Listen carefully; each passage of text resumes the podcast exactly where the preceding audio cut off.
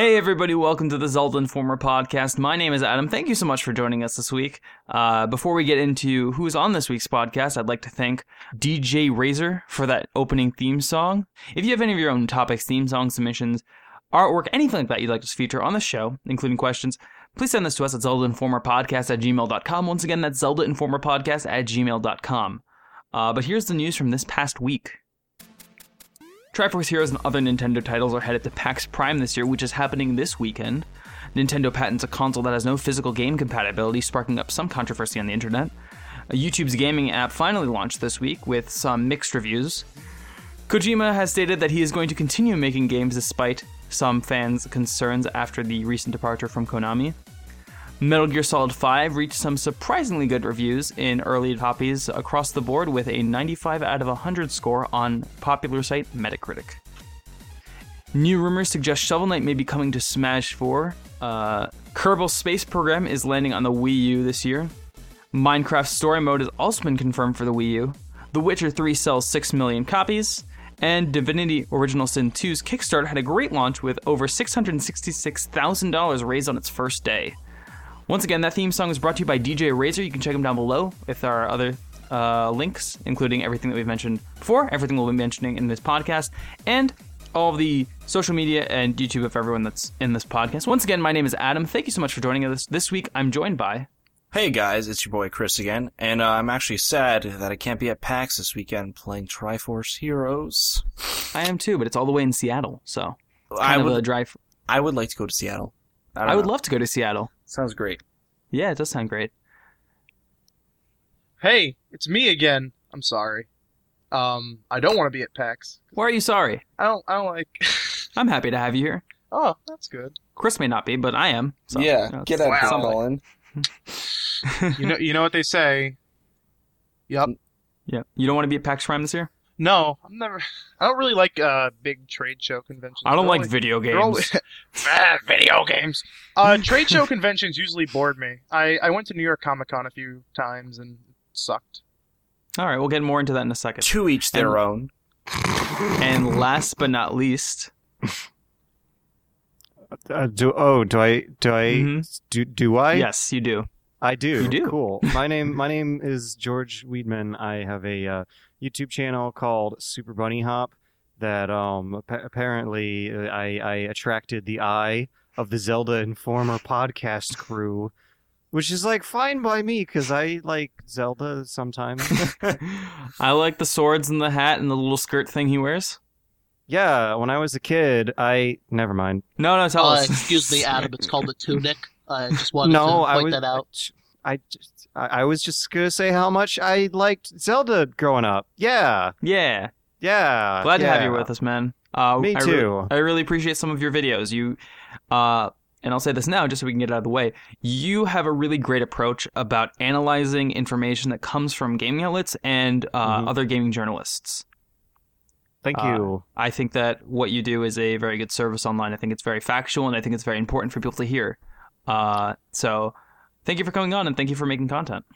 No problem. That is I appreciate also it. the first and last time Adam will ever compliment you. Get ready for the pain. Oh, It's just going to be insults from here on out.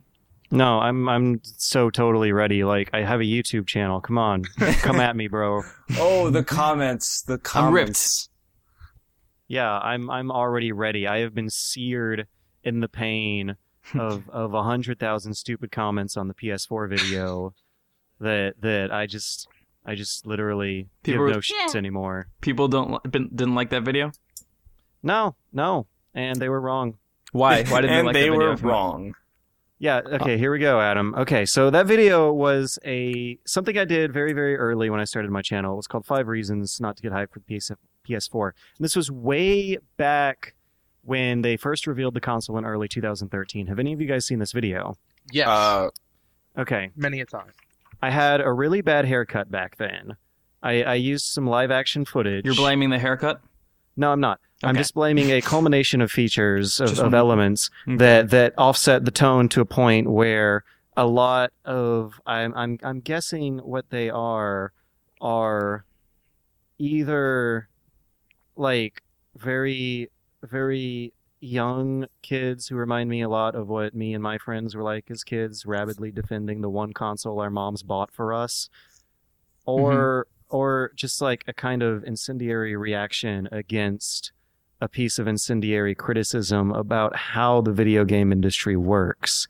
hmm And I'm totally fine with with the content that I put out because I don't feel like anything I said was necessarily wrong or unwarranted. Like you were saying earlier, I tend to like try to take a more factual oriented approach in my video essays. But I mean, what is or is not factual is like a whole.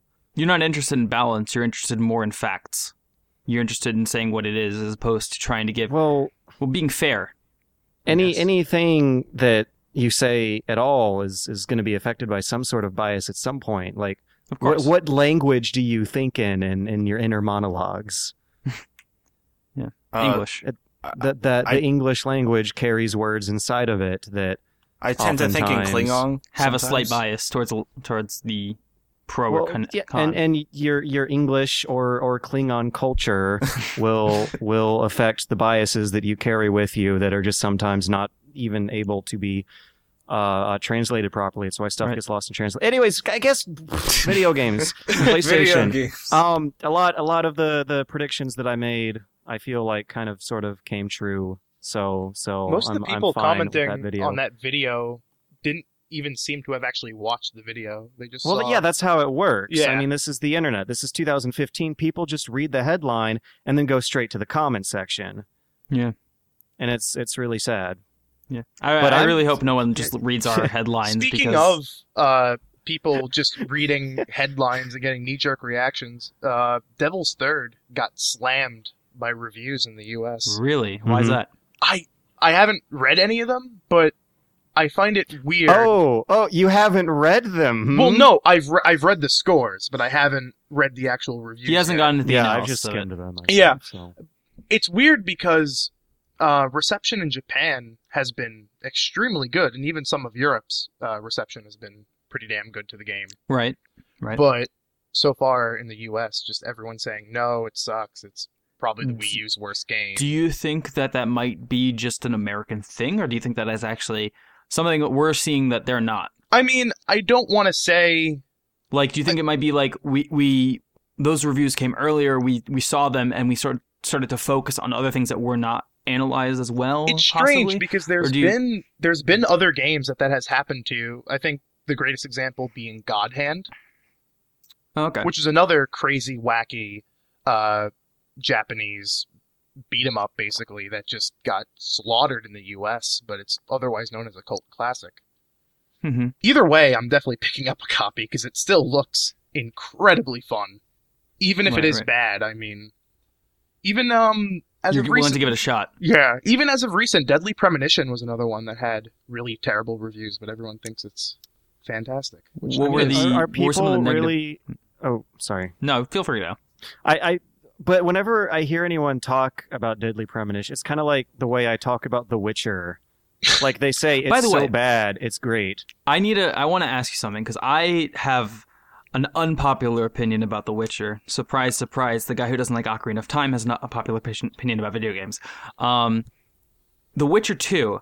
I watched some of your videos, especially uh, the one, one, the one summarizing your points on the Witcher series, and I noticed you tend to avoid The Witcher Two. I don't like The Witcher 2 either. you Okay, to- thank you God. told me about this in an email, which I- is like weird to say because yeah, it, it is a really popular game, and the popular opinion, of course, is to like the popular game. Um, but The Witcher 2 has a very very unique problem that I feel like only a few games have that I don't really know how to eloquently talk about, and that is what happens when a story branches off into much more interesting directions than whichever direction you as a player are going to experience. Well, I think that well, my issue with The Witcher Two, and you f- you can feel free to just like uh, to debate this with me.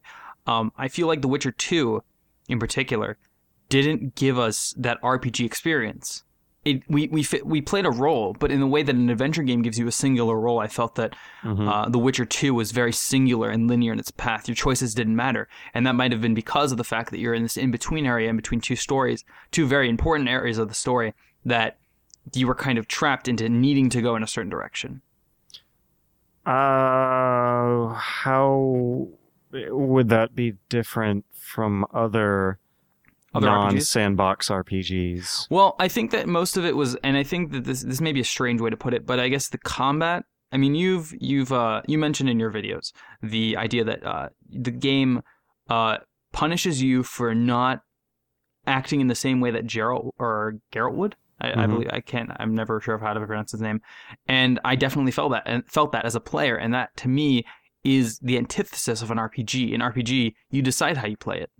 There should be there are options available. There's magic, spells, range attacks, close up stuff. Do, do But you guys should be- remember when Zelda was considered an RPG? Uh, way back Yeah. when. Yeah, Yeah. way back when the the definition changes. It's in an extremely 90s. vague term by itself. Role playing game. Hmm. When I play Call of Duty, I'm playing the role of a cool dude soldier. But no, okay, like that's just like uh, super duper pedantic. I don't know. I remember when Fallout One was coming out, there was a debate over whether or not it was an RPG. I guess the thing, the, the, the like vast difference I see in The Witcher One and The Witcher Two and Three, in terms of how they both interpret what is an RPG differently, is how the first game has an interface set up and a world design that is extremely similar to late 90s uh, Infinity Engine isometric RPGs like Baldur's Gate. Mhm. There's a um lot the of Neverwinter Nights, that sort of thing. Right, right. Yeah, you, you interact with kid. the world in, in a very similar way. The inventory system is similar. However, the character upgrade system is extremely different. There's Mhm. also an alchemy system, which was not actually in a lot of those old games. And it ends up having an interface that's like a traditional RPG, but a character build and character abilities that are very unique to being The Witcher. The conclusion that I come to in the reviews, of course, is that it's a system that's designed to make you role play as a Witcher in a role playing game called The Witcher, which I think is a really interesting system that the other two games steer away from because they get a good deal more linear in their um and and Mhm. much much more action oriented in their controls and interface. And I think that, but I think that um, as a result, in the same way that Dead Space Three was, wa admitted that they're no longer a horror game and changed their They're genre. a thriller. yeah, they changed it to thriller, which is I I'm not sure if there was a genre that was established in video games prior to that. It, it wasn't. Yeah, it was. But the fact is that they they made that step to be to admit that they weren't doing what they had originally set out to do. And I think The Witcher should no longer consider itself an RPG because they're not really doing what a role playing game is. They're doing what an adventure game is, where you fill a singular role. They're not giving you an expanse of roles that you can uh, branch out into. I kind of That's So- my own my own personal definition for RPG is it really boils down to two factors: do you distribute points and do you roll dice? what, what- what's what's your I requirements for being mean, an that's one way to RPG? put it. for me, I- yeah, it is. I think uh, for me personally, I've come to you know, I've come to look at role playing games, uh, a little more in like the linear style than you know what you know the open world that it should be. I I say should because you know I like the the more open world type of games, but I'm more used to the ones where sure you distribute the points of uh your character, you know whether you want like charisma, strength, all that jazz. Um, just because I figure that's gonna be like the, that's the new standard for RPGs nowadays. Mm Mhm. So it's like uh, you were saying before, it is it's sort of, it is changing throughout time and like the definition. I think it's changing whether like what the developers feel like is is okay with the current time. I'm not sure. Like Adam, you're you're an older player of RPGs, but I think yeah, there- where there's- where me my definition really falls on games like Final Fantasy one, two, three, four, right that sort of thing. in comparison to you know this new up and coming generation of you know gamers, so to speak, where you know they're a lot of them are used to maybe the later Fallout's or maybe like the new Well, I love the later MMOs Fallout and games. stuff and Mhm. stuff like that. I guess MMOs is different because MMOs is a little more like open world, I would say. Um, but you know, just RPGs Mm-hmm. in general, I think it's it's very it's generational in a way. Um, and it's going Okay. to it's going to continue to be that way. Like who knows what Right. in the next ten years what RPGs are going to be? Maybe we can Well, distribute I, th- uh, other I think things. it's because the the industry is so young. I think that that is actually a very good point that you're making. That it is something that will be changing constantly. But I still kind of I'm trying to. I, I would like us to kind of concrete that as a as a community or as a as a as an industry that I- for I including honestly myself in that. But I- that Maybe those The Witcher of is a should- is a new genre that we haven't we haven't discovered yet. Like uh, I- how some- RPGs in Japan are JRPGs and American RPGs are Even Western JRPGs, RPGs. I, I feel like both Maybe- of those have, are changing themselves. The Witcher like- is Maybe a The Witcher Euro- is SR RPG, uh, I'm- I'm Slavic very- RPG. Very Oh my God. comfortable just calling it an action RPG for now. Yeah. Which is what a lot of people called Zelda back in the day. I just mean, call it back an- in the day. Mhm. Was that? I would just call it an adventure game because it is an well, when I think adventure game, I think of, of LucasArts point and clicks. And that just, ooh, what am I going to do if I think that? All right, here's here's the bottom line. The well, Witcher the, the, the is thing a, is that you uh, could describe it as a point and click in your description of an adventure, which is another genre entirely. all right, That has and a very vague, misleading name for that genre. ending the debate. It's an FPX, a first-person experience. and honestly, but it's a third person I- game! I feel like those are the only concrete things we have though, like FPS is third persons, um, like side scrollers. Those are the only like concrete things because they're so like minimalistic in a way that like you know you know exactly what you're getting into get into those type of the, the, the, the very name they're giving the genre has a more narrow definition than adventure or Yeah. role playing game. yeah. So I just made mean, reference to something that I no think we may have dawned upon the fact that this industry may have some issues with naming things and categorizing. Speaking of the industry and weird terms, uh, Okay, good. I like this Clint- conversation. Clint Hocking, the director of Far Cry 2, uh, returned to Ubisoft recently, and he's he's Far not Cry- just known for making Far Cry 2. He also made up a term, I'm really tempted to make a joke about the name Far Cry and coming back. dissonance. Wait, Is, What? is Colin, he the Colin, coiner? what is it? Ludonarrative dissonance. What the? Dissonance. What does Alright. that even mean? Yeah, what does that mean? I Please. don't know. Can someone just- define that for us? Like- I will. I know what it means. Okay. Oh, go ahead. No, it's just, I mean, it's oftentimes made fun of, but it's also like fairly easy to define. as just kind of a fancy way of saying dissonance. Oh, don't really need the Ludo narrative there. Yeah. So the the the lack of understanding or uh, sorry, uh, symmetry between the game's uh, story and the way it plays is basically what you you're talking about. Correct. All right. There, there, you, it's not, it's not hard. what Okay. what indie film school do they pick up these Far Cry writers from? I, Did you guys see the interview with the Far Cry 3 writer who Yeah. got really angry that no one got it? No one got Far Cry Three. No one got Far Cry 3. And What the- did he? the- What does he mean that no one got it? probably like I- the I- theme, the theme of the game in general.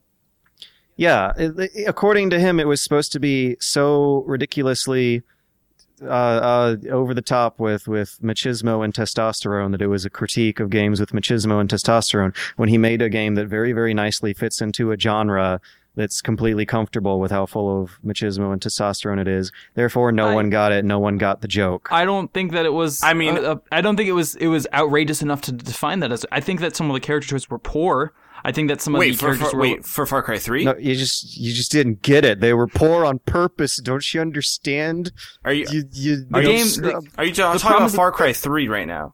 Far Yeah, Cry 3, yeah. Far Cry 3 is one of my favorite games Alice, of all time. Alice in Wonderland. I like mm-hmm. that game. I like It's a lot really of things about the good. game, It- but I don't is- think that he defined that clearly enough from the beginning. If he if he at one point in the beginning made that obvious in some way, uh, He tried, but not good I didn't. enough. I didn't feel like there was a. You didn't need to go into deep with Far Cry 3. I felt like the. You know, everything was sort of like in your face in a way. Like you knew exactly what was going on. You didn't need to dig deep. It was I didn't think it was a- out there. I didn't think it was. I, I, guess didn't get it. I wouldn't consider it an analysis. I just thought it was it was just not taking itself seriously. I mean, You know, I, I didn't. I thought that there were things about it that were pretty good. I thought it was pretty like it was a really interesting, I guess, interesting story about like descent into like becoming someone else that you really didn't want to be. And I thought that was pretty neat. I get, can we just make games just to play games and doesn't have to be deep and you know have an inner meaning?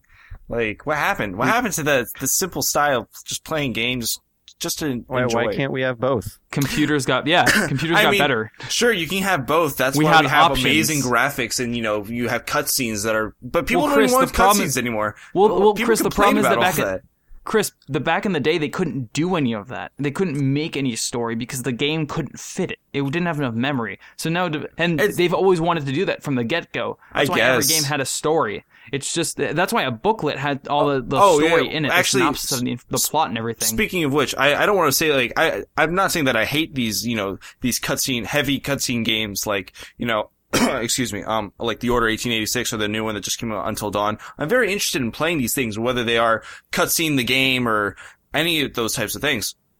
I'm just saying, like, I think we're going a little overboard with them. You know, like when people are like trying to discuss themes and moods. I understand that from a writer's perspective, it's um, like they that's what they're trying to define Well, if you're going to include story in your I- game, it's it's only fair to analyze it as a story. right. I know I, think a lot of people do that with like The Last of Us and stuff like that. the Like, last couple of years have had some pretty um just just not just games that didn't care. Did, Mhm. like didn't Game- care in a bad way or didn't care like they were just making a game and that anything story The, wise la- the latter, like they didn't care in just being like, oh, why don't we tell a thrilling story? They were just like, why don't we just make silly video game the video game? Yeah. Which, I- I which is why we got like Some games even even did both. I think Stanley got- Parable does a great job of doing both, where it makes just like a silly video game, but also makes something that's very kind of deep. George you were, you were about to say that you you you, you had No, a- I mean I don't see why there just can't be a diverse market of different games appealing to different Right. sensibilities No, I- depending on Oh, I what mean, you're I'm in the mood for. yeah. right Right. I'm just Because I mean, like, I don't know, like video game stories as a baseline are almost always really shit. But that Yeah. doesn't mean that it has to continue. It doesn't have to continue, but the thing is, like, at this point, the only ones that really appeal to me are the ones that get like really endearing or sentimental about it, which Zelda does, or the ones that are just like hyper self-aware of how stupid video games are, and either runs with how how silly all that is, which like a lot of um, uh, I, I don't know, Bayonetta, or use how silly and stupid video games are to make an actual like deep analyzable message that you can really actually dig into, which Metal Right. Gear Solid and also Metal Gear Rising do. Bioshock did it.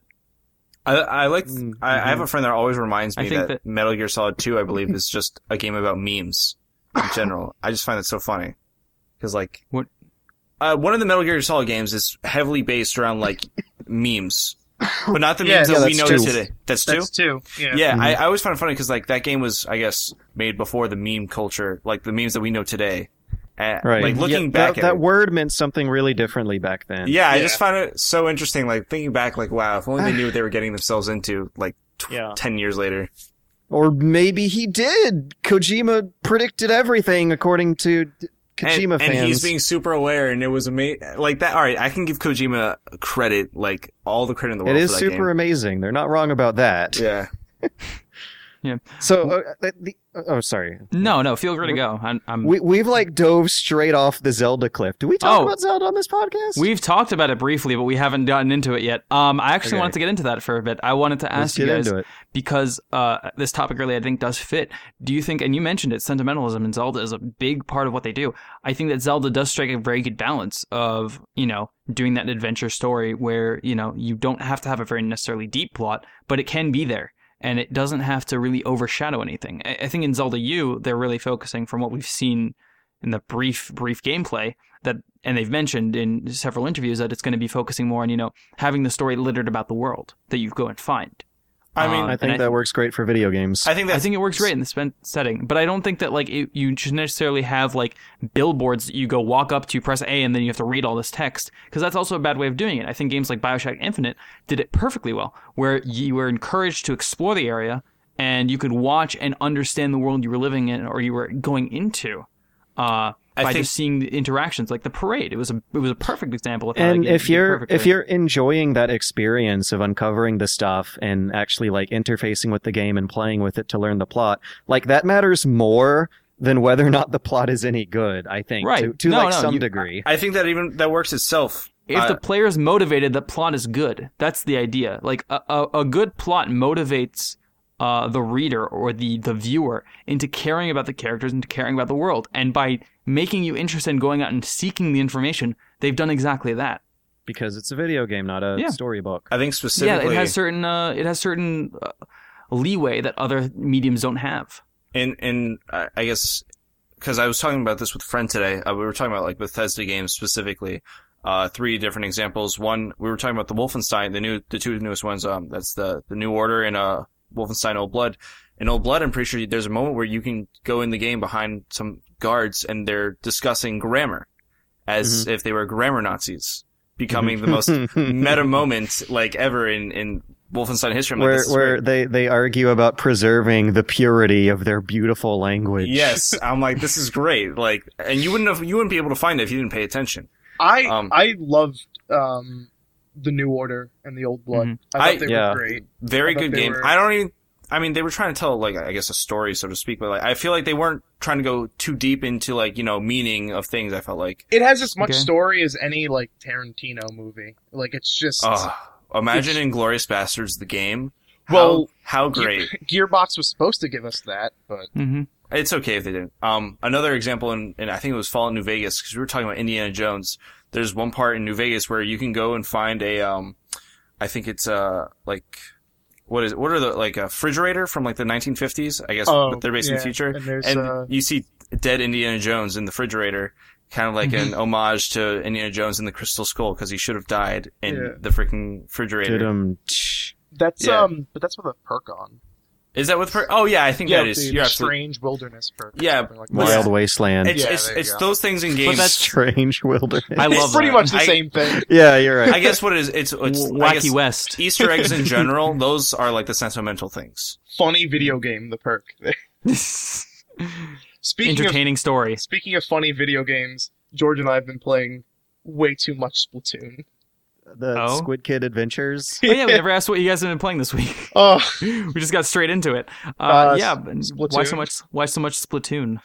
because it's, it's, it's a hard time not sink. to. Yeah. yeah. It's a time Well, sink. it's really weird. Playing.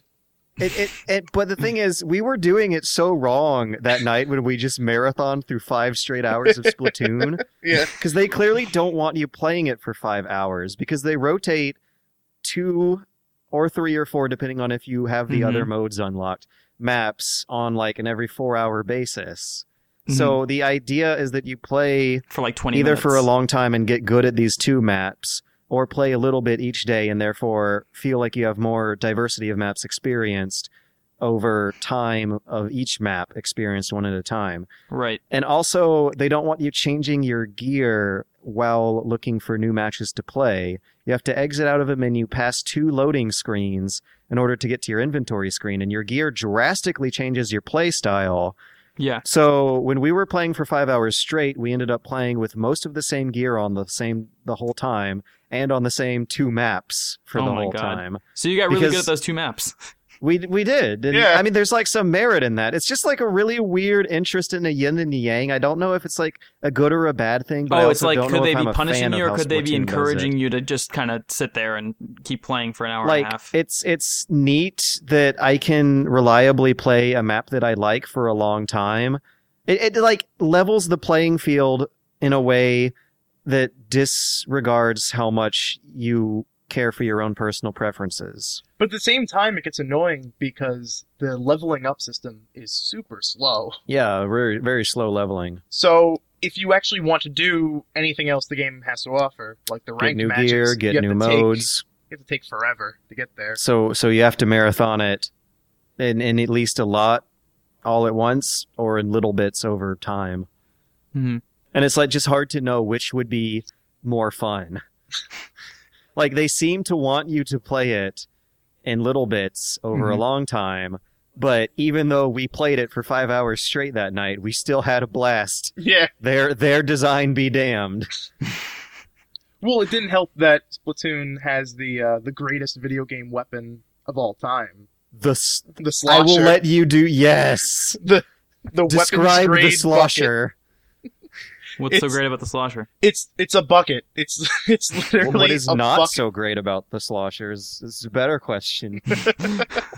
Why it's is that? basically the game's equivalent of a shotgun. Oh Yeah. my god! you just yes. throw the bucket Except, over everything. yeah. Except instead of being anything that looks like a shotgun, it's just a bucket of fluids that you slosh on bad guys. It, it's pretty much the equivalent of a bucket full of like buckshot, buckshot. You know, and Call you know that was you know that was an intern that day that it was just like, all right, I need a new idea for something, or else they're gonna kick me out, and just like bucket, and they're like, perfect. Well, I mean, there's also paint brushes and. Did they say perfect, Adam? I'm sure they said, "Oh, that'll do." God, like But it turned out to be the most entertaining weapon concept in the yeah, whole game. Yeah, exactly. Like we were laughing our asses off when we I found was, the I was always slosher. a fan of the of the roller. I like the rollers. The roller's Oh, the great. roller's so cool. Yeah, I, I'm like, oh, that's. As soon as I saw it when I first got the game, like a, a few weeks ago, I was like, oh, this is the coolest looking weapon in the entire game. I don't think I've seen the bucket yet. Um, you, you also immediately know what the roller is for. yes. Oh my god. Like, like they convey the purpose of that weapon in its design, and a lot of the other Splatoon guns don't do that. The bucket does it, the roller Yeah. does it. I don't understand But the, the everything idea else- of the like slosher having a, does a it, but you just don't expect gun. it to actually do what you think it's yeah, gonna do. Like, they're- it's they're like too good to be true different sort of kinds thing? Of Yeah. snipers. I, I just. I didn't under, I mean I just I understand like the splatter shot junior and uh, and all the other stuff, but like the sniper, do they really need that in in a game where Well, you know, paint? it didn't make sense at first. It makes sense when you when you factor in the addition of the, the machine gun, I I mean I figure a machine gun's way more useful. the Gatling gun. Well, it yes, but at the same time, the the sniper rifle is a great way to counter that. It's I- it's a good like. Oh well, how about like it's a good way to just get rid of that guy who's going to be taking Yeah. mowing down your teammates. I mean I get I'll never have a good enough team in Splatoon anyway, so you know well, oh, you gotta hit up that squad battle. yeah, I, You You can make King a of the Hill team for it. now. Yeah, you can you can circumvent the sh- Yeah, yeah. of how bad all the people you play Splatoon with will be now. They, I- they only took them two months, I but they did it. I think I said this on this podcast before, but uh, you know when how you can see like some of the artwork people make in Splatoon. Mhm. I, I saw one one time where it's just like I, I want my Splatoon team to let me down one last time into my grave. I saw one that said, "I want to go to a vacuum store so I can see some things that suck less than my Splatoon team." That's oh great. my god. That's wonderful. Um, but anyway, I hate to cut the conversation short on that, but would you guys like to get one of our fan topics? Oh, Uh, we'll get It's into not- something a little. Going to be some. I haven't been playing anything new anyways, so it's, It's gonna good. be Zelda. We played uh, Civ last night together. With, Yeah, uh, we a few did. People. And We I got did. to listen in as my friend Dan, uh, Dan Jones, who was on this podcast, was suffering with what I usually deal with, which is thousands of barbarians swarming his lands. And then I'm- again, that guy had like five cities up already. Yeah, I went. I don't I know. so I found the entire world in our game, and like Jesus, he has like ten different cities. I don't know how He's he's 10? Well, not Oh my ten, God. but like he had like five, but none of them were connected, so he was already screwing up. Also, there's even some some advantage to having barbarians on your ass the whole time. yeah, you get could. Yeah, you, you can monetize military that, but he wasn't. man, yeah. he he wasn't really monetizing that, and that was the problem. He was losing. Um, Gotta monetize your barbs. Do you play Civ? Oh yeah, We should play it sometime then. I uh really love four and five. I haven't played the ones before that, but As I long as you have like- five and you have all the DLC, you should play with us. Right. I, I also reviewed Beyond Earth last year, and and I was disappointed, but I still had They whatever fun there didn't was. they to just be release a it. new expansion for it? Uh, I think did they just release it, or is it still incoming? I thought uh, they released it like maybe a week or a few weeks ago, or maybe this. It's so weird because it might make the game good. That's how Civ works. yeah, But at oh the same time, God. the game like that game is so different than any every other Civ game in a lot of ways, and I'm not sure if I like it yet. I'm not sure if I like it for what it is. I don't. Well, I know let's I don't like it as a Civ game, not, as a it's sequel. not that I'm afraid of the whole idea of like the future idea, like what they're trying to pull, but I, I like the gimmick of Civ Five way more than I do like the, the futuristic type stuff. right. It, I think Right. the historical setting's more fun Yeah, Mhm. than than a fiction setting. yeah. I mean, And it's not it that I don't like fiction. It's just, it's, And it's just the the technology tree makes more sense. Yeah. I don't like reading things I don't understand. I like the fact that I Mhm. know what technology is and I know what building iron and you know animal husbandry. That that all makes sense to me. I don't know what this. You know what a gun is. You know what a paint roller is. I when know you just what look at paint it. roller I, is. I have no idea what Beyond this Earth. weird Yeah. chemical Z is, and I don't know why it's going to hurt me. Do you or if want it's gonna to me. build as a xenodome or a xenomass refractory? yeah. I- well, what I- is what is all that? It's going to cost It's you four thousand that- th- Splurgle Those are decisions. You have to Civilization beyond slush. monetize your Splurgle Gerbles. You're splurgle. If they want to make another expansion to Civ Five, I'll buy it. I'll purchase The that ass- thing. The Full price. Corporation wants to trade some Splurgles for your for your Minotrifes. I, I, what what did you did you, You say better try English? with League Norfs. Yeah. Anyway, to the fan topic. Yay, Um, fan topic. Woohoo. We should have fan topic music.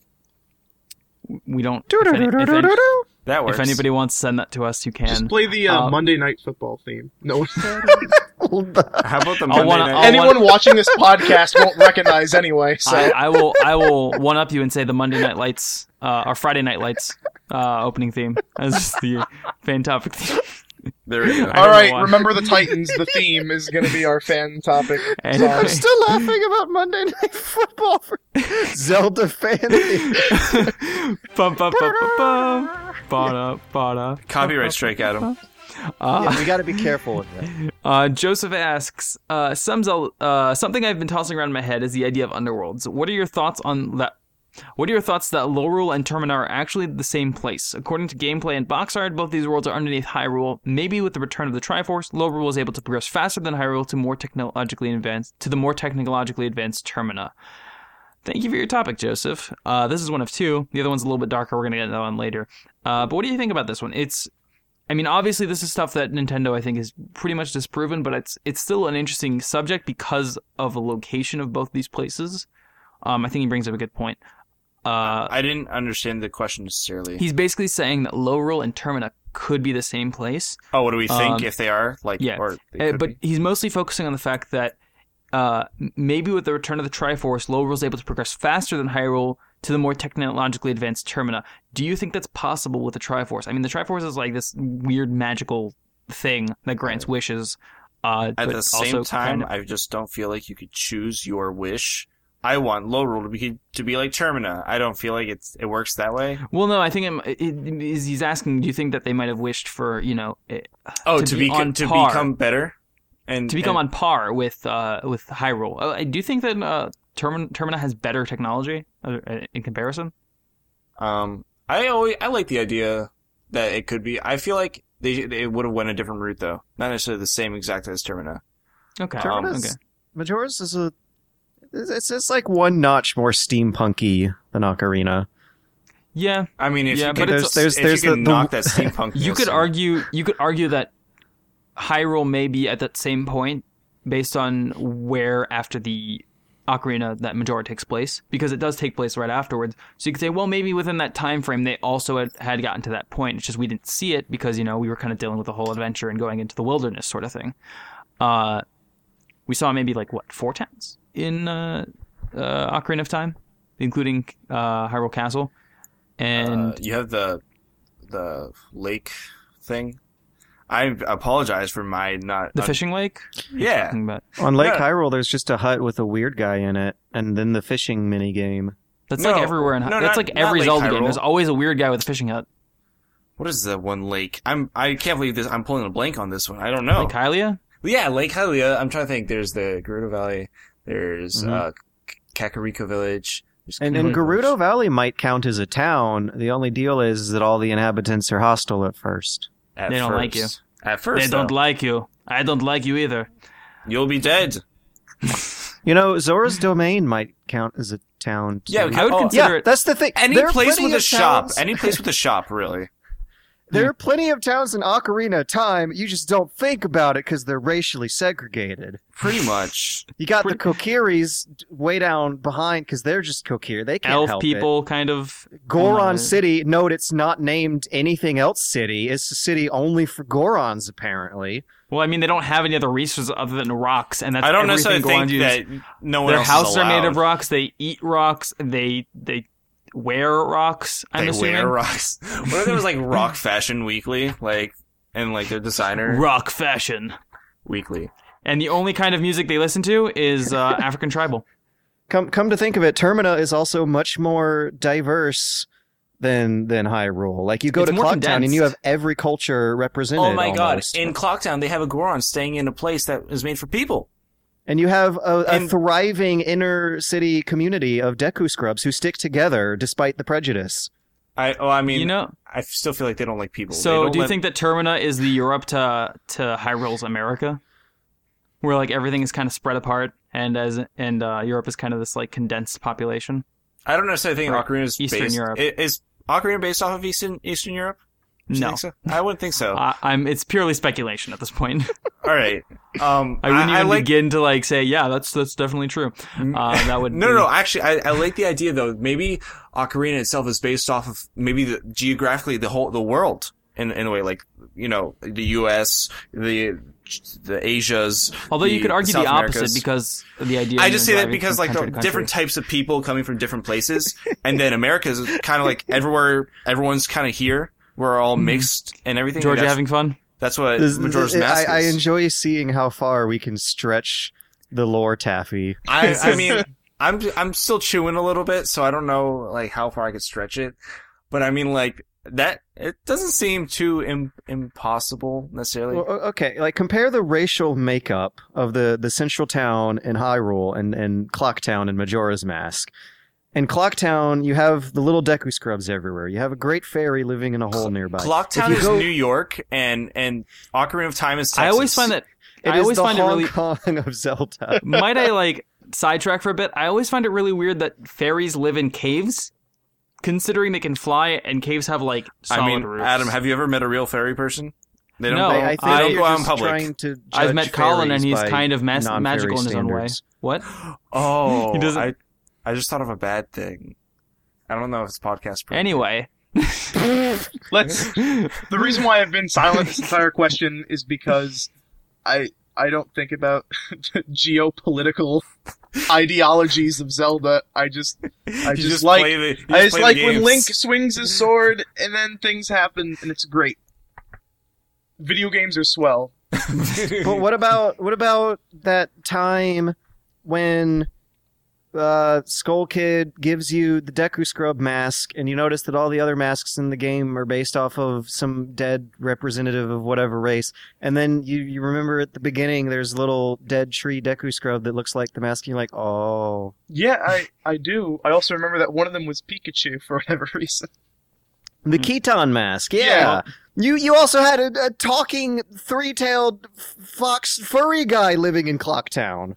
Yeah, I thought that was an actual fox. I didn't know. I was don't a think world that's of a, char- that's not a It was a furry. characters. Well, I don't. Yeah, I, t- t- we're stretching the lore Anthropomorphic tap I don't. I, I don't think Um, furries existed way back when. Well, Anyway. foxes don't speak in English. Um, I mean, I with, feel with like the power of the mask, he could understand the Mhm. Excuse me, I just happen to know a lot about Star Fox, and I take great offense to what you just said. Do you guys Listen. think we're taking this a little bit too far? A little bit, maybe. Well, absolutely. that reminds me of the other fan topic this guy brought up. Uh, Oh, and God, I I'm- hate I'm- this I, one. I, love that you guys have fallen in, fallen into my trap of of taking things too far. Um,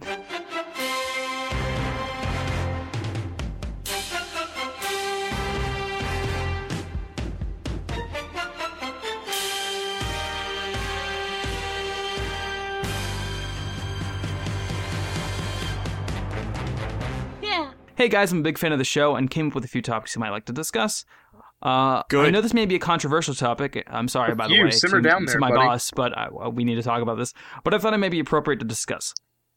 Two men tried to bring a 12 gauge shotgun and AR-15 rifle into the Pokemon Championships in Boston last week. Adults playing video games is becoming more culturally acceptable. Do you think that this will increase the threat of attacks at large gatherings such as Comic Con or similar events? Joseph, thank you again, Joseph, for your topic. Um, this is something that I feel like we should talk about. I think that it is actually it, it is actually worth mentioning. You know, the idea that uh, do you think that people are taking video games too far, and do you think that this is you know hurting the industry with Oh, I, correlation between I actually have a and- really, I have a really good thought about this because you know what happened in this situation. This entire thought has went into my mind because the fact that the the police were able to like find out they were tipped about you know these tweets and they searched the Mhm. guys as soon as they got there. That just goes to show how like good of a sort of like a you know an entertainment community that we just have in general. We were lucky enough to find out that they posted these things online for people to find and tell someone about this. Right. So right. if the same type of situation happens to something like Comic Con or something, you know, like the PAX is and all this other trade shows as Colin hates, um, I feel like if these things go on social media, then people are, the police, FBI, any of the, you know, the, the special forces, even the, the National Guard, they will react and they will, it will be swift about it because POTUS. people don't, yeah. POTUS doesn't want this things ruined. They, they, they don't want these things ruined, honestly. And we Yeah, as a so community, gonna- we don't want any of these things, things gone. And we just need, uh, it's, it honestly depends on each situation. I feel like it, we're, it's more viable to attacks, yes. But, um, Mhm. It, it all depends on like how we assess the situation. right. I, I the the way this phrase is the, the way this is is phrased, kind of kind of makes me confused and In worried. what way? Adults playing video games is becoming more culturally acceptable. Do you think that this will increase the threat of attacks at large gatherings such as Comic Con Right. or similar think- events? Because What I adults think are is- usually the ones to attack. I think he means. I think the idea is just the, uh, the idea that you know growing popularity means a growing, uh, diverse population of opinions and reactions to things. So you're more likely to get crazy people in a group in a room full of hundred people than a room full of ten. Right. It's not about video games or adults playing video games. It's about the access that mentally unstable adults have to uh, copious amounts of guns and ammo. my my question my my reason for bringing this up is not is not to try and incite that sort of debate my reason for bringing this up is more to make it clear to people who asked like to ask this question because josh joseph this is a great question. The reason that i want to bring this up is because i want to make sure that people understand that distinction where the argument is. It has nothing to do with video games. It has nothing to do with the industry. It's somewhere else. It's not it's not this industry but it is a concern when you have larger groups of people that some people are going to be violent. And you have to understand that that the video game populace is not a singular mindset. Like In- like what the- what's what's difference between the the video game populace and then people at schools? You know, like it's so it's, no, I think it's it's- the I think Everyone it's- plays video I games think anyway, so why? i think it's the same i think it's the same way i think it's i think it's no, the no, same thing to just that, that's what I'm saying. I'm agreeing with I you. just want to say that you know you can't just blanket these groups of people. As a gamer, I you can't be blanketed into a group into an ideology or a group, regardless of whether you're at the Pokemon Championships or Comic Con or anything. Even if you're at a small club that feels the same way about one particular game, even if you're at ZeldaInformer.com, we don't all agree on the same issues. We don't all agree on the same theories. Most of us don't even agree what Sheik's gender is why it's it's not something that you can just say that this is something that you know will affect all people i just want to make sure that people understand that as the group gets bigger there's going to be more uh, there's going to be more dissent and that this conversation has nothing to do with video games it has more to do with things outside of the gaming industry outside of entertainment I, I'm much more comfortable arguing about Sheik's gender than I am about the possibility of tens of people dying. I think Right, That- no, no, I- I I, just- feel like that is that is like a societal That's- improvement. that's yeah no i think if, that's if i think that's, it's, if that it- becomes an issue. i think it's a healthier actually obsession worth- honestly don't go to places and don't do bad things. Listen to the ZI podcast, and we'll teach you all the good stuff. In I just your wanted room to- by yourself. No one can shoot you there. All right, all right, this is why i like single player games you don't have to interact with anyone who could possibly hurt you anyway and become more antisocial. That was really all I wanted to say on this Can topic. we go? I Can we? Can we go back to talking about buckets and Splatoon? I, uh, we- Yeah, yeah that, that, that- Wait. that's an optimistic future where where instead of important shooting news people, and they debates that need slosh people. Adam. Well, actually, let me ask you a question that has. It's another one of our fan topics. Mike asks, "Hey, Old Informer podcast. Mr. Miyamoto said that."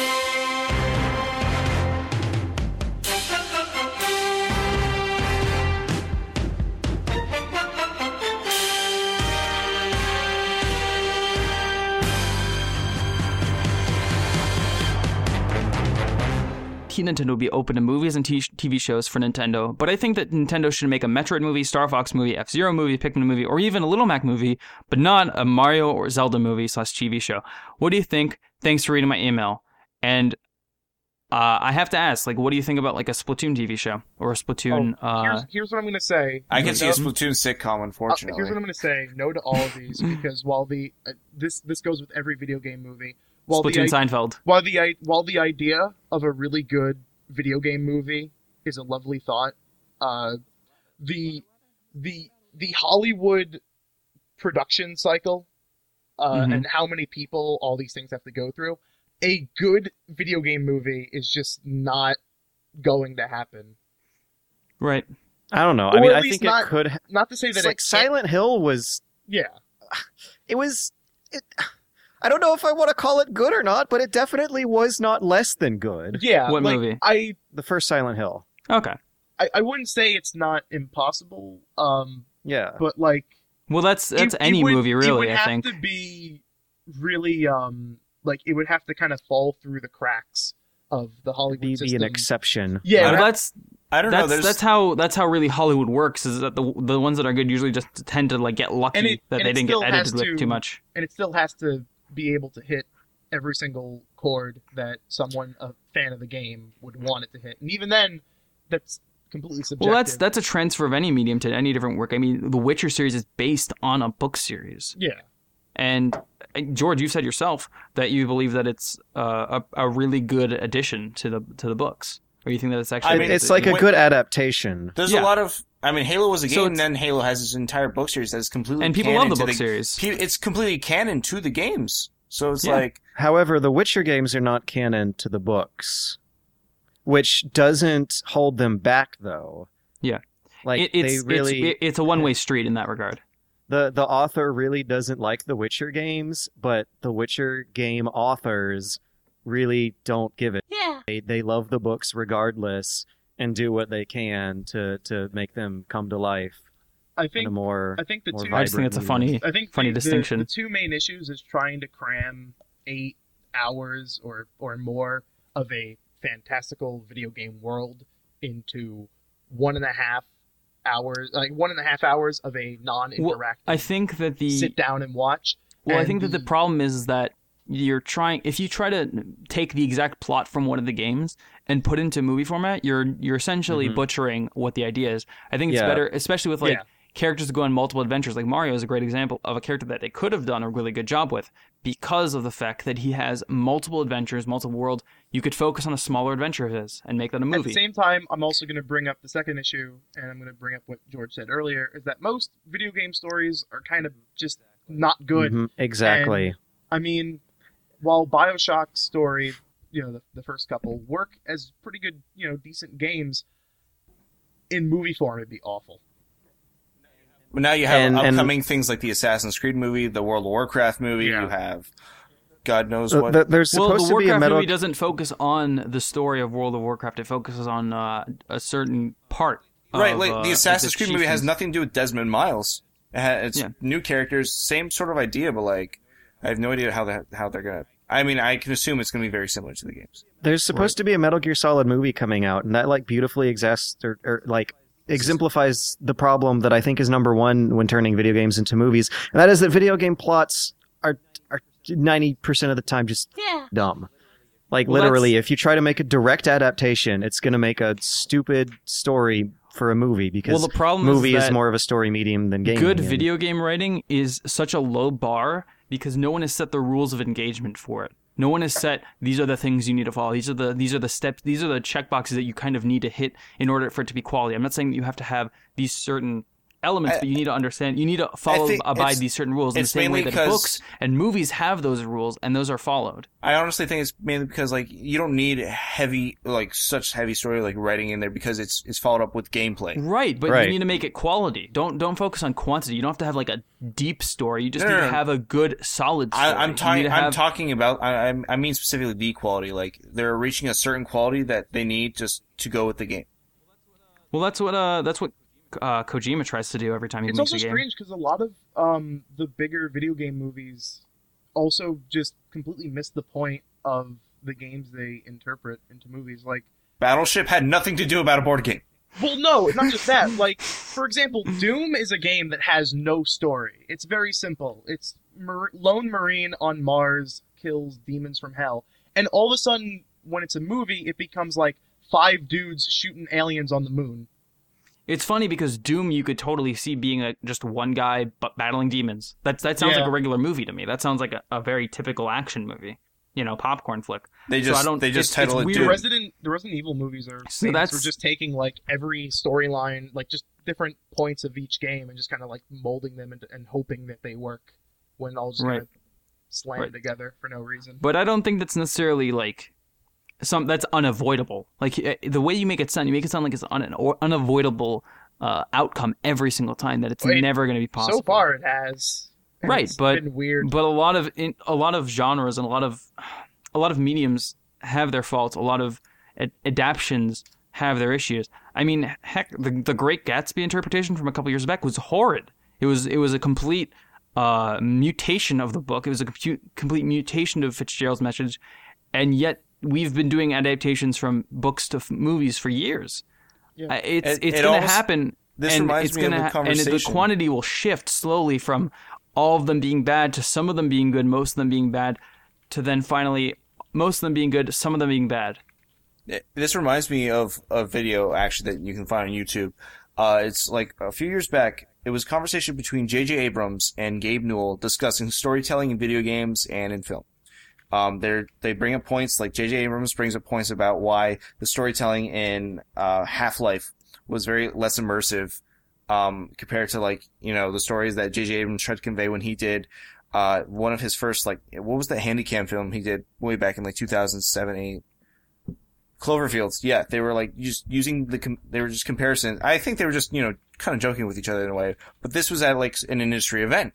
They were discussing uh, these things. I think it's, a lot of people should go and actually watch this um, little panel they they did. I think it was it's very important to understand both the story, the type of storytelling that is included in b- movies and in video games, and why it's it's hard to to transition the, the two. And it's it's Right. actually it's kind of funny because there was think that- rumors or confirms that like J.J. Abrams may do a Portal movie or a Half Life movie. You can even look on his Mm-hmm. IMDb. It says like unconfirmed, but it's still in the air that he said he would do he would do them. I think that the biggest problem is, and it's something that's like at the root of the issue, uh, is just that we need to we need to demand out of our writers better video game stories. We need to demand a better or more cohesive plot. I've been talking. I've talked to Colin about this. All like probably half of our conversations revolve around this subject of video game writing because it bothers me. It genuinely does bother me. Where most of the games try to reach this middle ground and end up failing on all fronts instead of being simple and to the point or being complex and very interesting and very Ri- introspective. What- Writers. What, what, do you guys think about like an example like of um the like Naughty Dog games, specifically the last one, uh, The Last of Us? Like uh, a lot of people like you know they put that on a high pedestal because they feel like the writing in that game was just almost close to perfect. I'm gonna be honest, I still haven't played it, so I can't really comment on it. it's it's also like writing in a game doesn't just scale up by itself in the cutscenes. Like writers have to work with the rest of the development team on every level, which makes it a very different process. I was playing through Max Payne 3 this weekend, for example, Oh yeah, that's and I was really bothered by how long the cutscenes were, and that's because the cutscenes were disguised loading screens. They had to make the cutscenes in this game extra long in order to account for how long a level would take to load, which mm-hmm. meant that they had to write for longer cutscenes. If you're ever Right. playing like a third person shooter, Uncharted is a great example, where your character will stop running and walk and talk instead. That's oftentimes because they are streaming in a new section of the level and the writers just have to pull something out of their butthole for it. Like Mhm. like the, the the limits and But requirements the problem, of the, the problem is there that what what's becoming what, what becomes an issue is that writing is taking that that second wheel or that that it's t- it's taking a back end to development. I- I- And what I mean by that is just that like you've just perfectly described, you know, they're like, well, you know, we're going to give them the short end of the stick because they're the writers. Who cares? Mhm. Um, and instead of just being like, no, let's just have a loading screen, because honestly, it'll if it if it's you know what people will forgive a loading screen if it means that the story and the game will be that much better. yeah, they I think will. they'll forgive it. I They're mean, not gonna like a, a 17 minute loading screen is a huge problem. That's a bad. That's a badly developed I, game. to I honestly with. don't think there's been any game with the 17 minute loading screen. Well, there that's is, what I- shame what I- on them.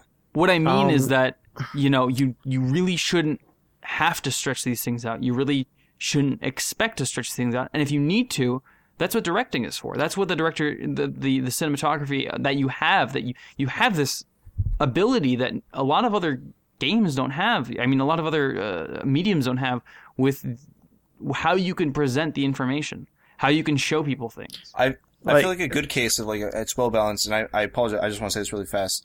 Um, is maybe it's the South Park game, the Stick of Truth.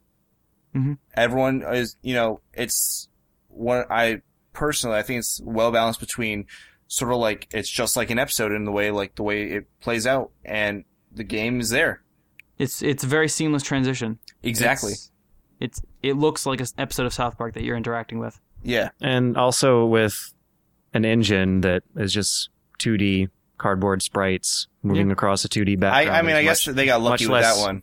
much less much less rigorous technically Right. than than than many other genres. I really like a feature that they built into Pillars of Eternity where when your character has to do an action that the animation system or the art assets might not be able to account for, they just flat out show uh, a little vague black and white concept art while describing it as if it's a choose your own adventure novel, which Hmm. ends up letting the writers get away with writing what they want to write for this scene, which is oftentimes the same thing. That there's probably a lot of overlap between the developers because they can literally just put a usable object that makes a storybook story happen. And it Mhm. also allows the whole game as a whole to have more branching choices than Right. a lot of others of its genre because well, games like uh like uh Infamous uh, the first one specifically used comic book uh, art for its cutscenes, so did Max that- Payne. Even Right, no, before I mean, like- infamous is project like uh, Sly Cooper. and it's some people would say like you're you're kind of like sectioning off experiences by having you know two different kind of looks and designs for everything, but it works and it lets the writers you know I guess focus And- more on making the writing and making the scene work better than having to fill in those gaps. If if you've ever argued with like these really old school hardcore RPG fans at like RPG Codex or No Mutants Allowed, who are like swear up and down that voice acting has ruined RPGs, Oh my god. they are right. They are so right. Because don't- when you have to write for voice acting, you have to account for the budget of voice actors, the budget mm-hmm. of disk space for how much more space those audio files are going to take up. When you're writing for just words on a screen, you have none of those limitations. So, how Right. do you feel about there being voice acting in Fallout 4, if I may ask? the main character is voice acted in Fallout 4, and that makes me a little iffy. Well, they uh, they seem to have a better system in place with the uh, like. There's the um, the what is it? There's a there's a name recognition system and things like that. There seems to be a little bit more work into that polish of you know integrating world and story together. Um, then again, there's also the idea of you know being able to leave a conversation in the middle of it. And, and also the whole issue of like mental role playing and how well you can get into the character of a character who might say things that jar against what you want him to say. Like remember when LA Noire came out and everyone wanted to just like be mildly suspicious of these suspects, but but Cole would shoo them out for like he'd be like talking to a little girl and, and he'd say something like You "You know did it and you know it. Tell You me or you're murdered gonna get them. thrown in the slammer. I gotta say, I thoroughly enjoyed it. He'd pick up a shoe and he'd like turn it around a bunch, and then he'd sometimes like look back and then like look And- in and then look in back. a way, and then turn I. I hope that Rockstar revisits that franchise. Not love LA franchise, Noir. like just that, Despite that its game issues, I love LA Noire. I, I- honestly, I was I was one of my favorite games. Mhm. I, I I have weird thoughts about it. So do you think that It's it's a Um, strange game. I, It, it's, well, it's a mysterious video game. yeah, it's a it's it's kind of like It could be better. The mechanics could be a lot better, but like as far as uh, the animation, I mean, stuff too bad it has great. like the the saltiest uh, like team of devs ever. Yes. Oh no! Don't remind me of Team Bondi.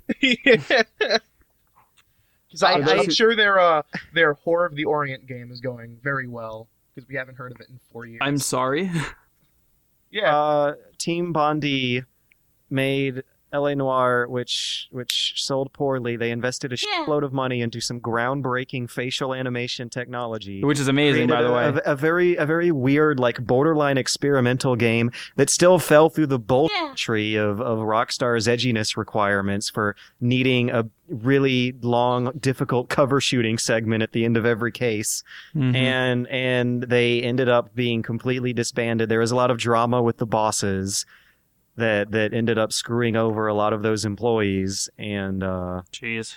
You yeah, yeah, weird, they though, they got about- shafted after about that, that, that um, game's release. the, the weird thing about the facial animation is uh, is that they they had like behind the scenes little videos on YouTube before the game came out on how, on how they did it, and the way they showed it was that they would have just a dude sitting down and they'd have like six camcorders recording all of his movements from every Mhm. angle. If you when you play the game and you listen to the audio, like if you turn down all of the ambience and uh, music, you can actually hear the echo of the room they're in. that's And uh, that- and that that's is for not actually single- good. That's for every single character, even extras in the game environment. that means they didn't noise removal or buy some foam padding, even though they had this amazing high tech Well, if Every anything- line of I think they kind of- starts with like, "Man, it's a lovely day out." I think that they were kind of like Roger that over. dealing with Yeah. the fact of the, the new technology and they might have been kind of uh, flustered. it might have been difficult to try to you know do conventional noise dampening things I, I don't know the technical side of it Invest in but uh, some- I want to switch gears because there is a uh, sort of a, a patent that I would like to talk about a little bit um, yes, the NX uh, Nintendo has recently patented Sup- a supposedly the NX. a system that is not able to use physical copies of It- games It doesn't have an optical drive, yeah which basically means no physical copies uh, but it does contain an SD card and a controller with the screen on it. So they're going to be releasing games on SD cards. As That- primarily a PC gamer, I can imagine I'm much more comfortable with this than a lot of console gamers are because it No, was it's- a big it's- deal when the Xbox One it's got revealed. more an issue of can a can will they release a console that could possibly digitally store new games in large quantities? Uh, because that's an oh. issue. Is that the Xbox drive in it. the Xbox One has that issue where people were saying like so does the Wii U. yeah. But I that's mean- the thing is that there is still physical copies, so you can kind of you know When, when trade I, off. when I think about it, because I, I was thinking about it the other day when we, when we heard about we heard about this the day after we recorded the other podcast. Right. So uh, I did information. I looked up things. I looked up memory storage on Blu-ray drives, and I looked up memory storage on SD cards, and you know the use of like optical drives and other things like that. And what I found was a Blu-ray drive, uh, Blu-ray discs in general. They only most of them only go up to maybe 25 gigabytes. Uh, yeah, it's I think there's 25 for a single layer Blu-ray and 50 for a dual layer. Exactly. And I'm pretty sure the video games are only on single layers, not on dual layers, which is why you have to download, you know, you have to install Most are. games. Some are on dual layers. Metal Gear right. Solid 4 was, I think, the first game to use a dual layer Blu-ray. Oh, and there we go. Um, and so when I look up, uh, you know, regular SD cards, I found out you can get SD cards as far as like 128 gigabytes for maybe like less than $50. You know, and that's like, you know, SanDisk Extreme, all, all the good, all the good stuff. So I can see how, like, why if they were switching to SD cards, but SD cards is once, it's flash memory. It's not like regular, regular memory. Um, I said regular, regular memory. It's just, it's, it's a little different. Um, I mean, flash memory. The, the the issue. I mean, that's probably well, that's what I saw thought of from that uh from that article is that it, it works differently than, they're going than, back than to the disc. cartridges. The only issue with that is a they either have to get um a type of cart that can read memory really really quickly. Mhm. I, I mean, Uh, the, the transfer speed on this 128 gigabyte SD card is almost, it's Yeah, no, micro 90 SD meg- cards megabytes are, a second. Yeah, no, micro SD cards have been doing a lot better job than say standard uh, SD cards or hell even most thumb drives are. Um, but also you have to if they do go with that, hopefully what they're Or they, they might do like an adaptation of like their own, like the, the 3DS or the SD, or the, you know, DS SD cards or whatever. The cartridges. that they But I mean, systems. I'm just saying hopefully they they have found a way to make production costs on those lower. Maybe they'll switch to 'cause- video cassettes. Didn't they recently find that video cassettes are like one of the biggest storage devices you can have? Maybe, but that'd be Right. I weird. think it was I like mean, hundred. but they're, the al- end, they're also completely uh they also like die every time you use them a little Right. bit. Yeah, so- yeah, I- they're they're they're very uh, like unsafe. my, my only concern Uh, is with this whole thing, I, I really hope this isn't the patent for the NX, and this is just, you know, a new, uh, a different model of See, Wii I U. think that it. I think that it might be for their mobile division if they are if they're still considering making another mobile gaming platform. I think it might be just be for that, if or a concept of something like that. that they're I could understand that. Making. It's, it's just for as far as like the NX goes, like they really need to be changing things up. What if it's for the Game Boy play, like the the 3DS Well, player? It's about I don't think- time. Right. I think That'd that most great. people have. I, I really, honestly, at this point, still have no idea what the NX could be. I, I think it's I think it's mostly just blind speculation at this point. I I, I, I mean, they're still saying at this point it might not even be a successor to the Wii U or the 3DS. Even Maybe though, it's just a they're- euphemism for re-strategizing their third-party relations department. Yep. possibly. I mean, possibly. like, Like I, They're I, still I, working on that. I am of the opinion that is the single heaviest factor Issue? hamstringing them right now. Yeah. I, I, I- I would I'd be very inclined to agree.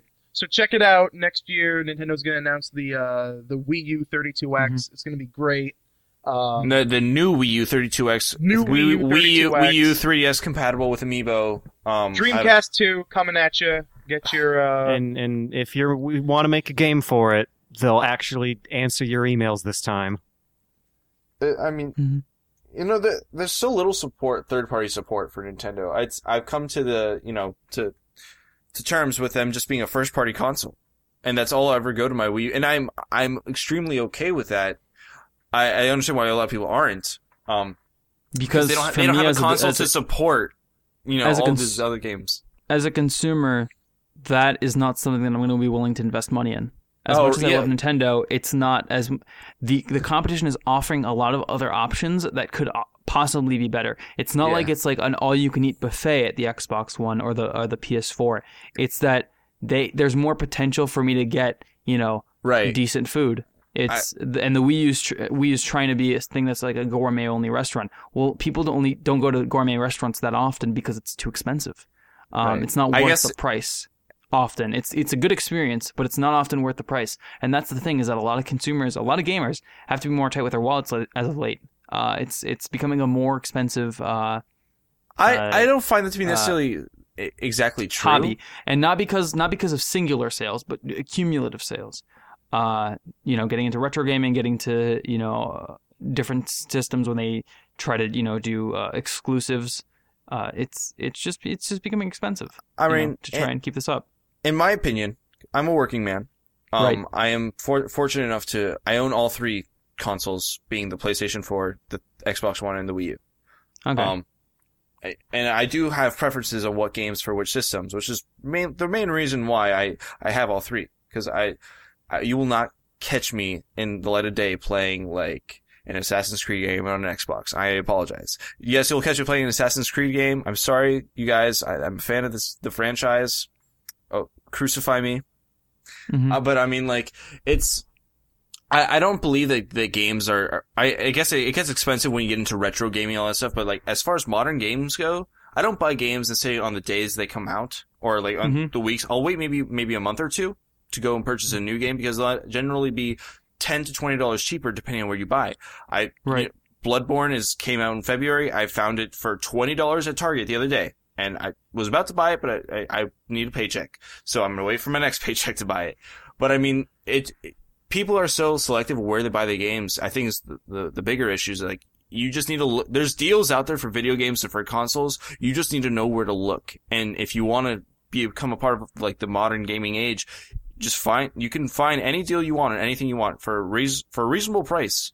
And it's not that hard to get into. I'm saying this from my personal, like, you know, from my standpoint, you know, I work, uh, I can afford these things. I understand, oh, the common gamer is, you know, between certain ages, uh, not a lot of people, you know, have the disposable income. Um, so I guess that's just what, how I see it, you know. Uh, Right. I understand that having one console, you know, a PS3, uh, not PS3, a PS4 and an Xbox One, they have the ability, they have third party development, they have first parties, they have almost everything. You, depending on whatever console you want to get, you're most likely gonna, you're gonna get what you want. You're gonna, you're gonna get everything pretty much. Nintendo has third party support. It's just that they don't have enough of it. Is that that's everyone's gonna issue? And I just wanted to bring that up because I know someone in the comment section will probably want us to mention that. I just wanted to make sure that that's out there. mention I'm sorry. I want to mention it. Feel free. I mean, weird, I, I'm, I'm just a believer in, in them being the only first party console out there. I'm, I'm okay with that. I understand a lot of people aren't though. Right. I think it's weird because um, what relations Nintendo does have with some third-party companies is that they, they it, it's still weird. Like they still don't really ask much of them, or at least much as much as they should. You think Yeah, that, no. like, it- it's because of the fact that their, their third party support is so low, like they- they're just trying to get whatever they can. Well, former executives have come out and said that they believe that Nintendo isn't doing a good job with its third party relations. A lot of third party companies have said that they've had issues with them. Consumers have noticed it. It's there. It's present. It, literally boils down to like petty office politics. Yeah, Like and well, not only I- that, I- it's it's the 30 year history of doing this. They've done this for so long that no one trusts them. I mean, indie developers trust them, but I assume that's just so they can get Oh. their get names out with their games. I mean, you have It's it. If you're an indie developer and a big company wants to give you attention, it's hard not to want to trust them. Right. I'm not speaking that to speak poorly of indie developers. In fact, I think it's the best thing they could do. It It's just there's a reason why Yacht they're Club. more likely to do that. It's working out for. Um, well, Yacht Club is a team full of experienced developers. They knew what they were doing as well. I think that it's, it- it's even working just for indie- Playtonic with uh with um Yooka-Laylee. They're they're Yeah. One of the they're Yeah. only th- they're only making for the four major you know indie studios don't have that precedence of that old rivalry or that old you know bitter you know note that they once had with Nintendo or that you know that project that they did together that they didn't really enjoy enjoy working on. Not to imply anything, but rather just to say that you know there's it's a fresh start with every indie company that they work with, and that's that's a good thing because Nintendo that that exists today is not the Nintendo of 20 years ago, and I mean that in every positive possible way. Um, what do you guys think? Speaking of indie companies and Yacht Club, what do you guys think of the rumor of Shovel Knight? Uh, we we have seen word from uh, Yacht Club Games on various social media saying that there's going to be a megaton announcement at PAX Prime this year, probably Saturday Sunday. Uh, we're probably going to be getting it probably maybe right after this episode airs, just because our luck. Um, do you think that it's going to be Shovel Knight and Smash Brothers, uh, or do you think it's just going to be a Mii costume? Have you looked at the day's updates of this story? Uh, I'm not sure what you're referring to, but please go on. Um, you know the European game retailer just called Game, right? Mm-hmm. It's They're- uh, it's isn't Isn't it, it isn't that GameStop? GameSpot? Or Yeah. that was But GameStop. they're- Their for- their official yeah. Twitter account earlier today released a promotional image of a Shovel Knight amiibo, and then quickly deleted it. The idea being that they accidentally leaked it ahead of time, and it does not have a Smash Brothers logo on it. It looks very. It, does looks look very. You know. Uh, like it could exist. it looks like it could exist, but it doesn't have the the right amiibo casing for it. Uh, I was talking to Colin about it a little bit earlier, and he said that it might be just you know, Oh, Uh, so you do pro- know what it- I'm talking about. yeah, it might be pronounced. I wasn't sure what what particular thing you were talking about because of being vague, and I'm, you know, as as silly and stupid as I am. Uh, uh, it unless it didn't look official enough for me, but Colin makes a fair point that it the the actual figure itself did look very very very convincing. maybe what it is is that they're gonna with the new update of Plague of Shadows, uh, it calls for amiibo support as on the Nintendo platform exclusively, which I would see likely. why. Um, That's very and- likely. Eh, you know, because they, they've done exclusive content for Xbox, they've done exclusive. Well, they did content for exclusive PlayStation. boss, boss fights, and they were both great. And I think that Ex- Nintendo would definitely want to be on board for that. Of course, they would have some exclusivity with Nintendo, especially for being a, an amiibo, since they were they first came out the the game on Mhm. the uh the Nintendo platforms, and then I guess Right. PC as well. I mean, Right. the, the the the box itself just looks it looks like any other you know, amiibo box. It just doesn't look like the Smash Brothers one because it's not a Smash Brothers box. Maybe Well, that's the idea, gives is it it another was- if- reason. Well, For- part, well, the, well, the first part of this question is: Do you think they're making a Shovel Knight amiibo? And then the second part would be just: Do you think it's going to be a Smash Brothers amiibo? In that it's going to actually work with Smash Brothers, and there's going to be a Shovel Knight character in Smash Brothers. Well, I think part be, one's a good bet. Part two is a little more optimistic. Right, right. I just want to make sure that we're uh, discussing both Yeah. topics and not just you know because I mean, dismissing like, or to be fair, Nintendo also has amiibos for other franchises that still. Mario has two different style amiibos.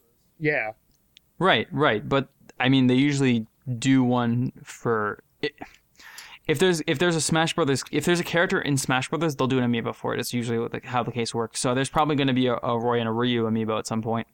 well, yeah, they've already kind of Already announced it, but I, yeah. I could honestly, Um, I could honestly imagine the trailer for uh, Shovel Knight in Smash Brothers. You would see the amiibo. The amiibo would transform into a Smash Bros. amiibo, then it would go into Smash Brothers gameplay with Shovel Knight. Oh, I can imagine a hundred different possibilities for trailers for Shovel Knight being announced for Smash Brothers, and all of them are really cute. Um, Um, it, I think that it's, it's interesting. I, I think he's still t- on, you know, top of the list. Not number one, but I would say in the, within the top ten of the most wanted characters in the new, in as Smash DLC on, as according to the Smash ballot. Not saying that we know the uh the the um the results, but like more often than not in the in forums you see that Shovel Knight is like one of the most wanted characters. right now, um, he is, and he is he's one of the most viable characters. Uh, I mean, he's one of the ones that actually has a shot of being in the game because they said that they're open to anything, but there's only certain characters that companies will be willing to work with them on. Yacht Club has expressed their interest in being yeah. So based based off of that, it would you would assume that it is a viable Right. option for Nintendo to work with. right. with. Not Yacht only Club. that, it was it was received critically and and like just like by the the general public as like a as a success. A good it was idea. a huge hit. It was a huge hit of a game. Oh, oh, you're talking about Shovel. Knight as a it game won in indie game right. of the year. It's it's one of Nintendo's best selling like indie titles. I I would assume that they would want to bank on that, and they would be willing to work with some- with a company that's very eager to and full of experienced people who know how to make games. There's also I, I recently found this, you know, even though it's probably not recent news. There's a lot of hate, so to speak, like of Shovel Knight in the game a lot of people saying that he's not deserving, but a lot of the people I've seen that are saying that are people that want, you know, veteran fighters and people from the franchises they already have. Um, I so want I, Ridley. I want Ridley in Smash. uh, that and people they want more Fire Emblem characters. I'm like, that's interesting. How people still want characters from the, the franchise they already have, rather than like you know new upcoming characters. So you know, it's the spectrum is very wide. Um, Right. I I would like to see him in Smash Brothers personally. You know, he was one of my votes. I I think out of like the ones that I did type in the computer, he was like the very first one. Just because I'm like, oh, good option. You know, probably, hopefully he'll he'll be the one that they pick. Who knows? Right. Um, but I, I don't see why. I really hope he's not a Mii costume. I have, I just have the hint in the back of my head that he will be a Mii costume. Um, and I really hope that's not true. He could probably be for the swordsman, and then his shovel would be the sword, and that's what would make me mad. That would, I would like, you know, throw my DS on the ground and, and There's a bunch it. of different things they could do with that, with his uh, weapon set. I think that they should really take advantage of. He has a bunch of different items and abilities that you know could make great uh, special moves and for a character, attacks. right? I agree. I agree.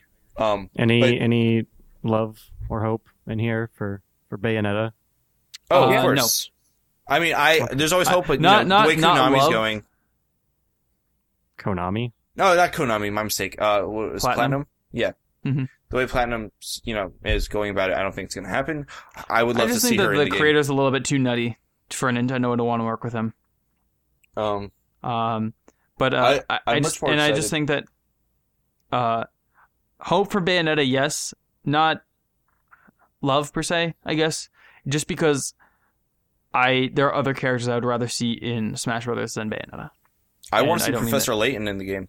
To be I want completely Snake honest, to come back. I want my Snake amiibo. I, I honestly feel like they they will bring back Fox, uh, not Fox. I apologize. I mean Wolf. And I, I well, feel I don't like mean this to offend Ko- to offend Kojima, but without Kojima in uh, Konami's good graces and Konami to free to do with it whatever they want with the Metal Gear franchise, it's more likely that Snake could just uh, make a or Big Boss could make an appearance as a character in Metal uh, no, Super Smash Brothers. You, you, you think Was was Metal Koj- Gear characters are more likely than Bayonetta characters? No, I mean, I'm he saying was that a with, veteran. without Kojima and Konami being just interested in trying to make the the best buck out of it, I think that they're more willing to you know sign a, a deal to get him in the game. I feel like Snake would make a return. I would I would like to think so. Yeah, based off of like you know, I think it'd be Big hung- Boss. money hungry. But Yeah, I think Big Boss probably. you, you don't think be they would make. You don't think Snake would return? No, it'd be Big Boss because Big Boss is the is the The he's more recent star one. right now. Right. Yeah, Uh, he's, the, he's he's the one that they're focusing on. Also because of uh, Snake Eater 3D. Yeah, Yeah. Okay, that that all right. That makes mu- uh, much more sense. Um, I don't know. I feel like veterans maybe they'll have a snake costume, and then and the same reveal of Big Boss would be the one that they're really like promoting the game. Uh, and plenty of ideas could go around, but um, I feel like Wolf and a member of the Metal Gear franchise will arrive. Uh, not you know Raiden for the purpose of he's in PlayStation All Stars. Um, Mhm. so, uh, but besides that, I really want to see Professor Layton in the game. I've always had hope for him. I feel like he could. I don't see why he couldn't. I don't think there's enough fan vote for him. Uh, vote for your for your boy Professor Layton. If you haven't, you have until October fifth. Uh, that's my two cents. Phoenix Bayonetta- Wright is in Capcom games, my friend. You can't. He will, can't be in the game. Although, Marvel vs. Capcom three. yeah, exactly. Uh, but uh, I think was it Mega Uh, Man so and is Ryu. Street Fighter. What, kind of Yeah. argument? No, is but that? So- but Ryu is a part of the franchise in general, and it is, they're trying to bring him from Street Fighter. Right, right. Um, let's let's switch gears again. I I, I want to ask a question. Uh, well, first I want to ask George something really quick. Uh, because uh, we- we're kind of dragging this topic on for a little bit too long. Uh, George, the name Super Bunny Hop. Can you explain where that comes from? Uh, you bunny hop and Quake.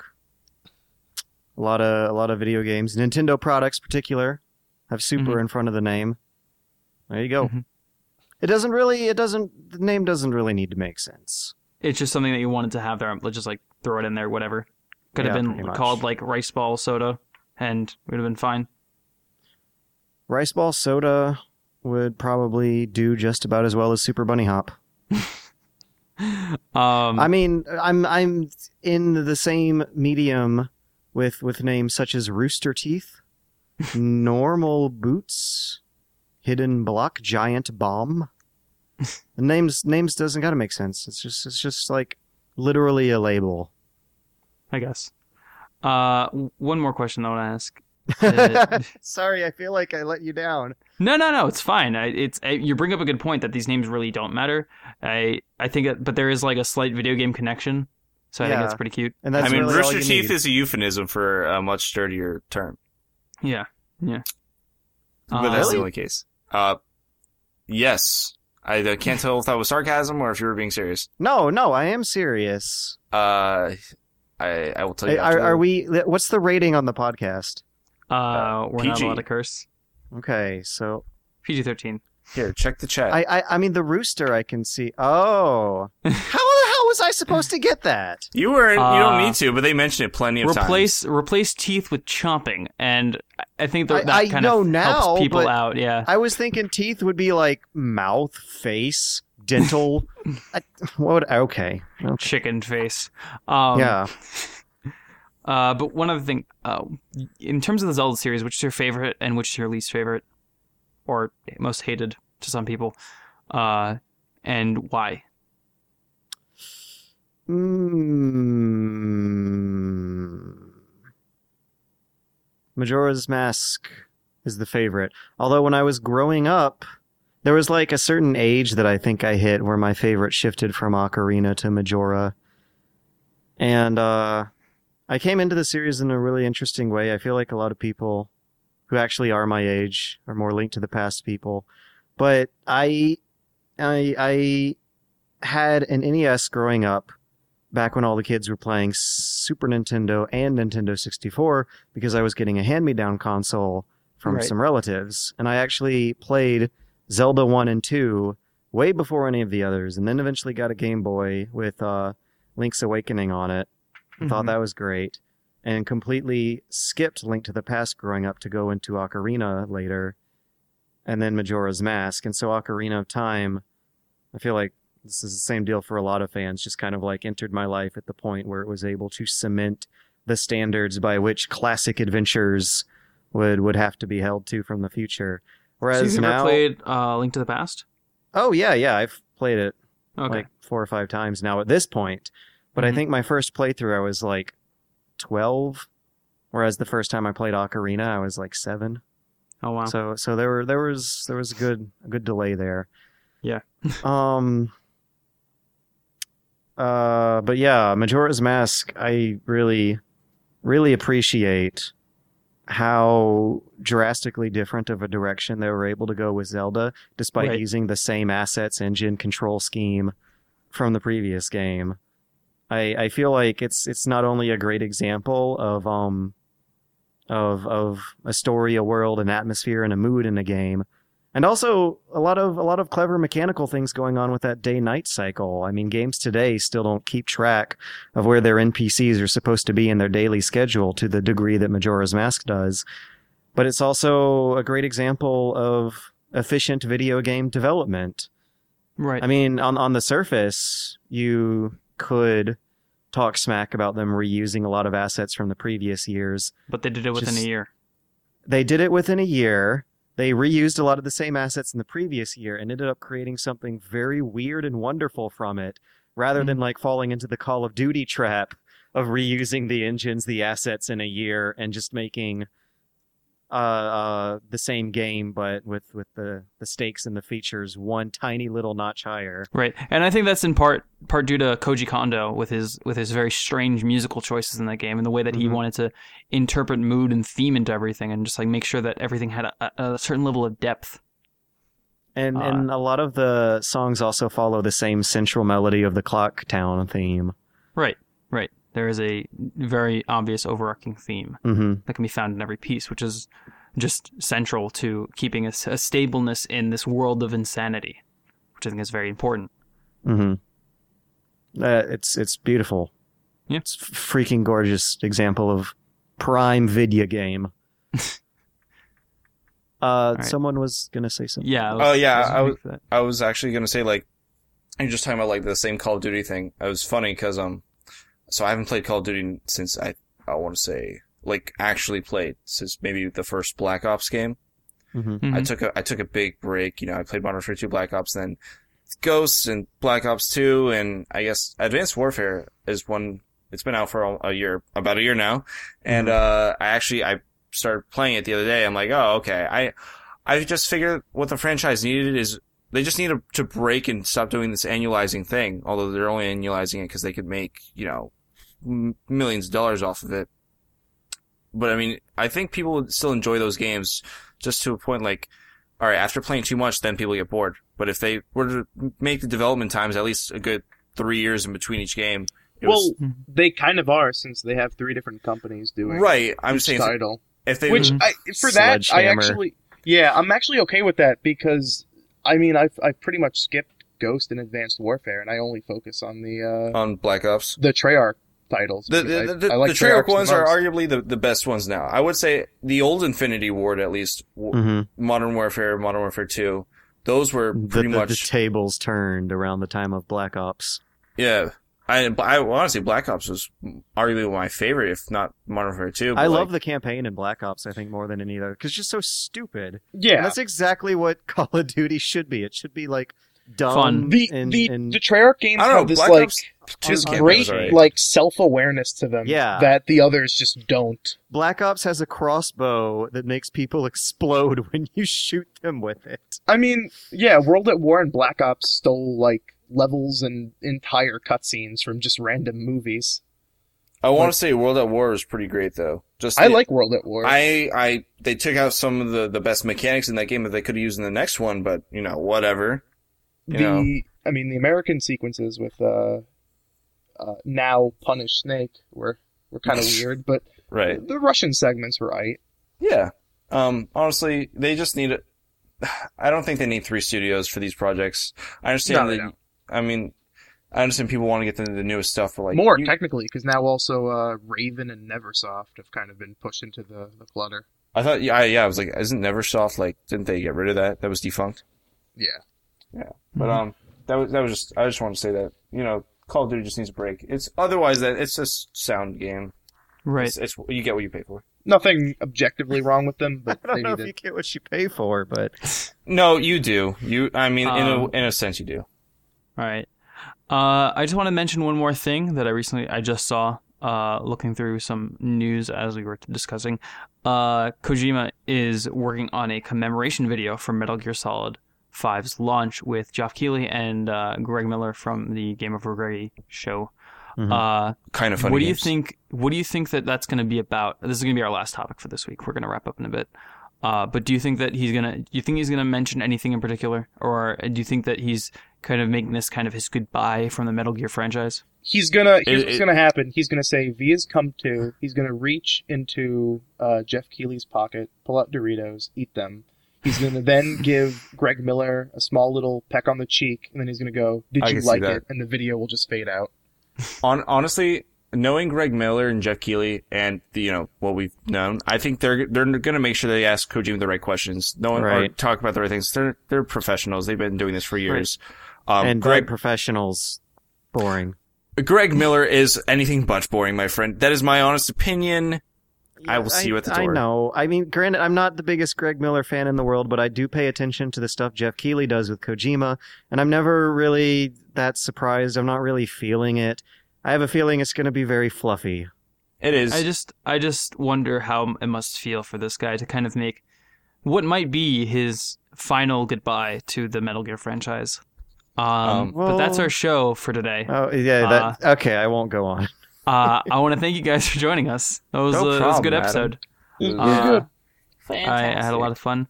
Thank you to everyone that sent in your fan topics, emails, uh, your your cover art, your theme song submissions. Once again, that opening theme was brought to us by DJ Ryder, and this closing theme song is our usual uh, uh, Hero of Time remix by Jeesh.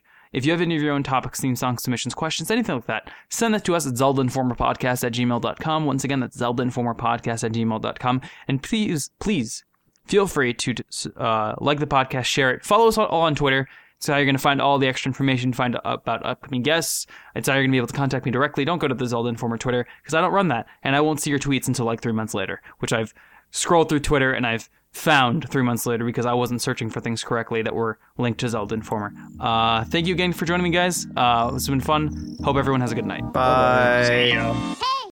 Should I stop my recording? Never. Oh.